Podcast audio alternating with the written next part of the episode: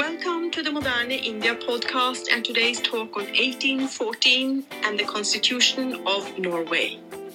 Every nation has a national day, but probably very few of them are so uniquely celebrated celebrated like May 17th. Children have a special role in the celebrations in Norway. The biggest part of the event is actually dedicated to them. The children's parade consists of marching, waving Norwegian flags, and carrying school banners while singing songs. But let us take a step back and go back in the history. Our guest for today's podcast episode is Bård Frydenlund. Frydenlund is the director at Eidsvoll 1814 in Norway.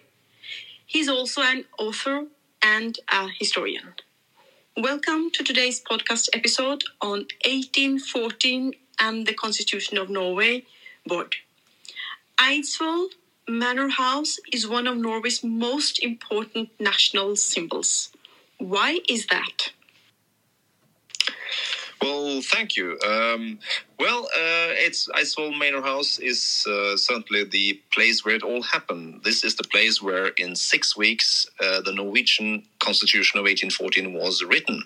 Uh, this is, of course, part of the Napoleonic War period, and and um, it was um, constituted in a period of history where um, we were part of a warfare again um, on actually as an ally to Napoleon, and since this 1814 is the very last part of of the rule of Napoleon in Europe, it was so that we were on the losing side. And part of this was the Treaty of Kiel of January 1814, when uh, it was decided by the great powers of Western Europe, uh, that is Great Britain, Prussia, Russia, and Austria, Austria-Hungary, that uh, Norway should be ceded from the King of Denmark to the King of Sweden.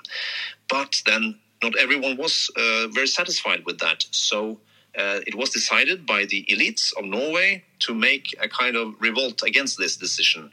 And it was led by the Danish prince Christian Frederick, who was stadtholder in Norway at the time.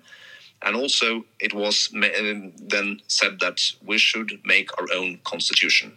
And this constitution was written and designed and also voted for in this Eidsvoll Manor House. Mm, that's interesting.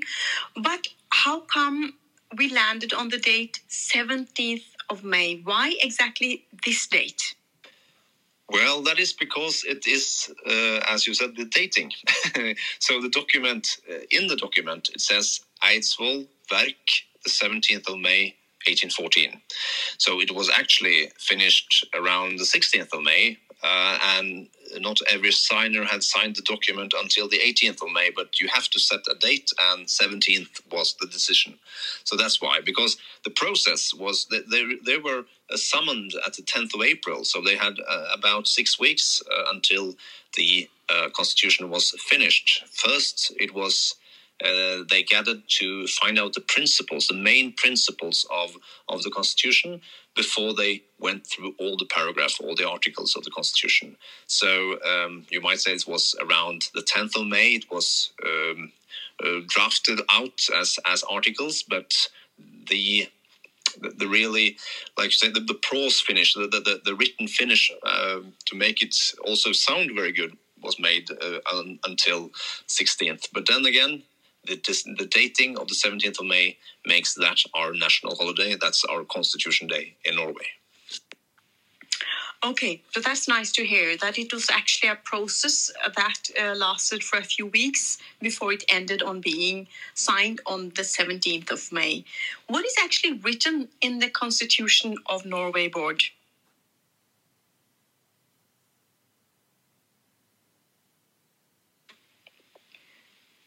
Did you miss me, Bård? Let me repeat. Oh, sorry. Uh, no, let me repeat. We will edit this later. Um, um, it's interesting to hear that there was a process that lasted for quite a couple of weeks, and that is how we ended up on 17th of May. But tell me, Bård, what is actually written in the Constitution of Norway? Well, the constitution of Norway is very similar to other constitution of the same period, um, and it has in it many of the uh, same parts as the, for instance, the American Constitution of 1787, and also many of the French constitutions that were written uh, in the 1790s. And one key principle is, of course, uh, the division of power.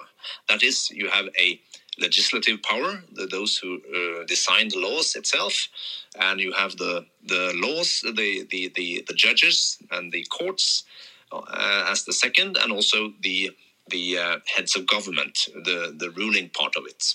So you have a division of power, which is very essential for for all all uh, constitution of the same area. You also have protection of individual rights, and that's a that's a feature that is also taken from the French uh, constitutions. Um, that is, there is a uh, the freedom of speech, the freedom of printing, and also other uh, individual rights. But you also have kind of the main principle of the sovereignty of the people. So you have a broad uh, legislative body which has um, a, a, a, suffrage, well, those who have the right to vote, that is also set into the into the constitution. So, considering it was really the outskirts of Europe, well, Norway still is, but but at that time it was, of course, because the the flow of information was even more, um, uh, well, uh, it wasn't as good as it is today, of course. So, so you might say it, it is a rather modern for that area, uh, for, for that part of, of, of history. It was a very modern kind of uh, of constitution. I'm uh, I'm used to learn that our constitution is actually inspired from the American Constitution as well. Uh, but tell me about when did Norway become a democracy?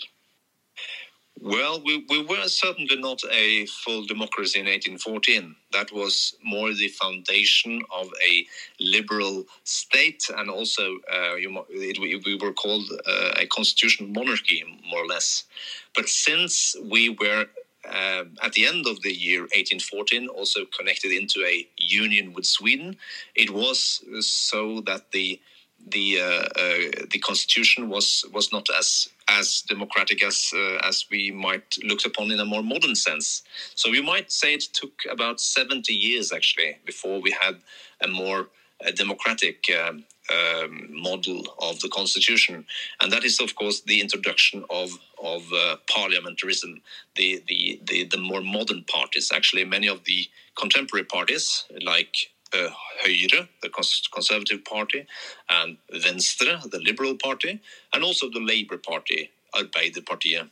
The three, uh, many of the, well, at least three of uh, contemporary parties in Norway, they were also, um, or they originated from the 1880s. And that more also uh, with parliamentarism, you also gave sovereignty to the people uh, through the legislative body, Stortinget, than you had before. You do so. So you might say that 1884 is a a crucial point for Norwegian democracy, but you can't say we have full sovereignty and democracy before 1905 when we also have a complete sovereignty uh, for Norway. That is the end of the union with Sweden, which we then had from 1814 to 1905 and you might at least from 1905 um, and well you you must also see how uh, suffrage is developing. I mean who votes uh, in norway? And there is of course the crucial introduction of uh, of um, the vote for women in 1913 is also part of this democratic development that you have in norway. So, so uh, you, you might say that at least in 1913, when when all, all women have the vote, and and you also have this decision in 1919 when also poor people and those who who are, are part of poor law um, uh, decisions are also part of, of the legislative or, or can give the vote. That is just when when you have a complete democracy in Norway. Well, that's interesting. Um, the fact that uh, the women got to vote in 1913 and that the poor people actually also got to vote in 1919. But you did touch upon 1905 as an important year, and you mentioned Sweden. Um, I have been growing up always listening to this rivalry, uh, that Sweden comparing themselves to Norway, Norway comparing themselves to Sweden. Some people say that Norway have um, complexes um, like siblings when it comes to Sweden. Is this rooted uh, uh, around the year 1905? Yes, it is rooted to 1905, but it also have former uh, origins. Uh, you, you might say that even in the 16th century, actually, you, you have this uh, origin of rivalry. That is uh, when um, the warfare between uh, Nor- Norway, as part of being part of Denmark and Norway, Denmark Norway, was fierce towards uh, Sweden. Uh, Sweden was our, our nemesis, you might say, uh, at least internationally. Um, but then again, in, in 1814, um, this uh, piece of the, the Treaty of Kiel in January 1814 was the design for a peace for Nordic Nordic peace, you might say, and it stopped stopped all warfare in Scandinavia uh, from 1814. So that period with a union between Sweden and Norway was a very um, very liberal union, you might say, because um, you had dom- full domestic freedom for Norway in this union. No, uh, there was we, we didn't Norway didn't pay uh, a single Norwegian kroner to Stockholm or Sweden uh, during this period. Um, the, the only thing that was uh, ruled by Stockholm was foreign policy and and also uh, the de- defense policy. So so so so there is a um, a basis to say that the the rivalry, at least what was designed from the Union period of 1814 to 1905, is more of a, a more a kind of a friendly kind of rivalry, a more kind of rivalry, I would say. So so so, um, but then again, you had some more tension up building up to the uh, full sovereignty of 1905. So you might say that some of those debates and and the the the um, atmosphere in Norwegian people uh, building up to 1905 also colored that kind of uh, rivalry you see still exists between uh, at least in sports and and, and other kinds of or more softer kind of, of rivalry as you say I'm happy to hear that it's soft and it's friendly um, and not filled with hatred. Um, uh, but I also want to ask you we have a national anthem, Ja, vi elsker. Can you tell me more about the national anthem? Indeed, and it is uh, since you are director of Ice Wellington Ford, we are also the um, national anthem and 17th of May uh, Museum of Norway, you might say. Um, the national anthem was uh, was written. The lyrics was written by the uh, national poet uh, Bjørnstjerne Bjørnson, um, and the lyrics was no, sorry, the music was composed by Rikard Nordraak, also a very a, a, um, a significant figure in in the nation view or the national view of Norway during uh, middle the middle part of the 19th century. And, and actually, when Bjørnstjerne Bjørnson, the national poet, wrote this uh, song um, and was finished with the song, the first time it was um, uh, was sung officially, uh, that was actually on the stairs of the Eidsvoll Manor House. So it was even before because wow. in history books, wow. yeah. so you actually you actually have that uh, that it says in his history books that it was um, it was um, sung the first time in in Oslo in 1864. That is of course the 50 years anniversary of the constitution as well. But that is not true because they had a a a, um, a training session, you might say, building up to it on the stairs of the national. Uh, well, the national monument of Eidsvoll Manor House in the morning. So, okay, you might say that it was the first official public done in Oslo, but still you had a, a pre uh, pre singing session at Eidsvoll uh, in the same morning. So, so, so that's why we say that okay, it's the first time it was sung was on the stairs of Eidsvoll Manor House in 1864. I'm so jealous that you Bård you work and live among these historical events uh, that are so connected to the Norwegian history. Actually, I have a photo of you uh, outside the steps there, so I will definitely add it to the newsletter. That's good. when we had a board meeting at your place. Um, I have a last question for you. How will you celebrate May 17th?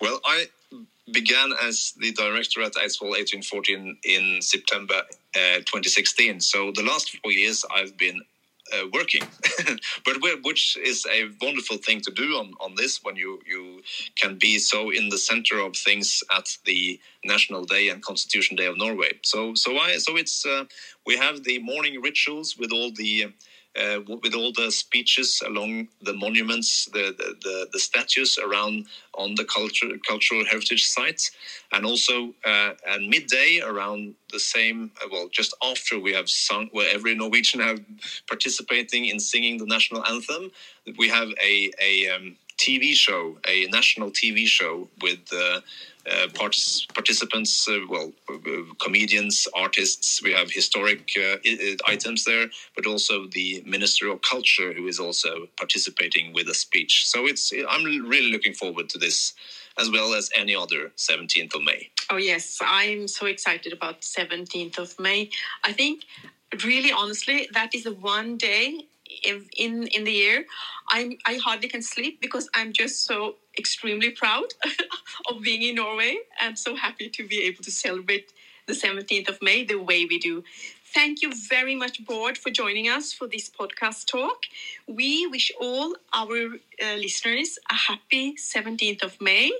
And again a big thank you to Bård who is the director at eidsvoll 1814 in norway if you have not visited Eidsvoll 1814, please do it. If you come from India and want to see something very historic, make sure you do visit Eidsvoll 18. Once again, Bård, thank you very much for joining our podcast. Bye bye. Thank you. Thank you very much.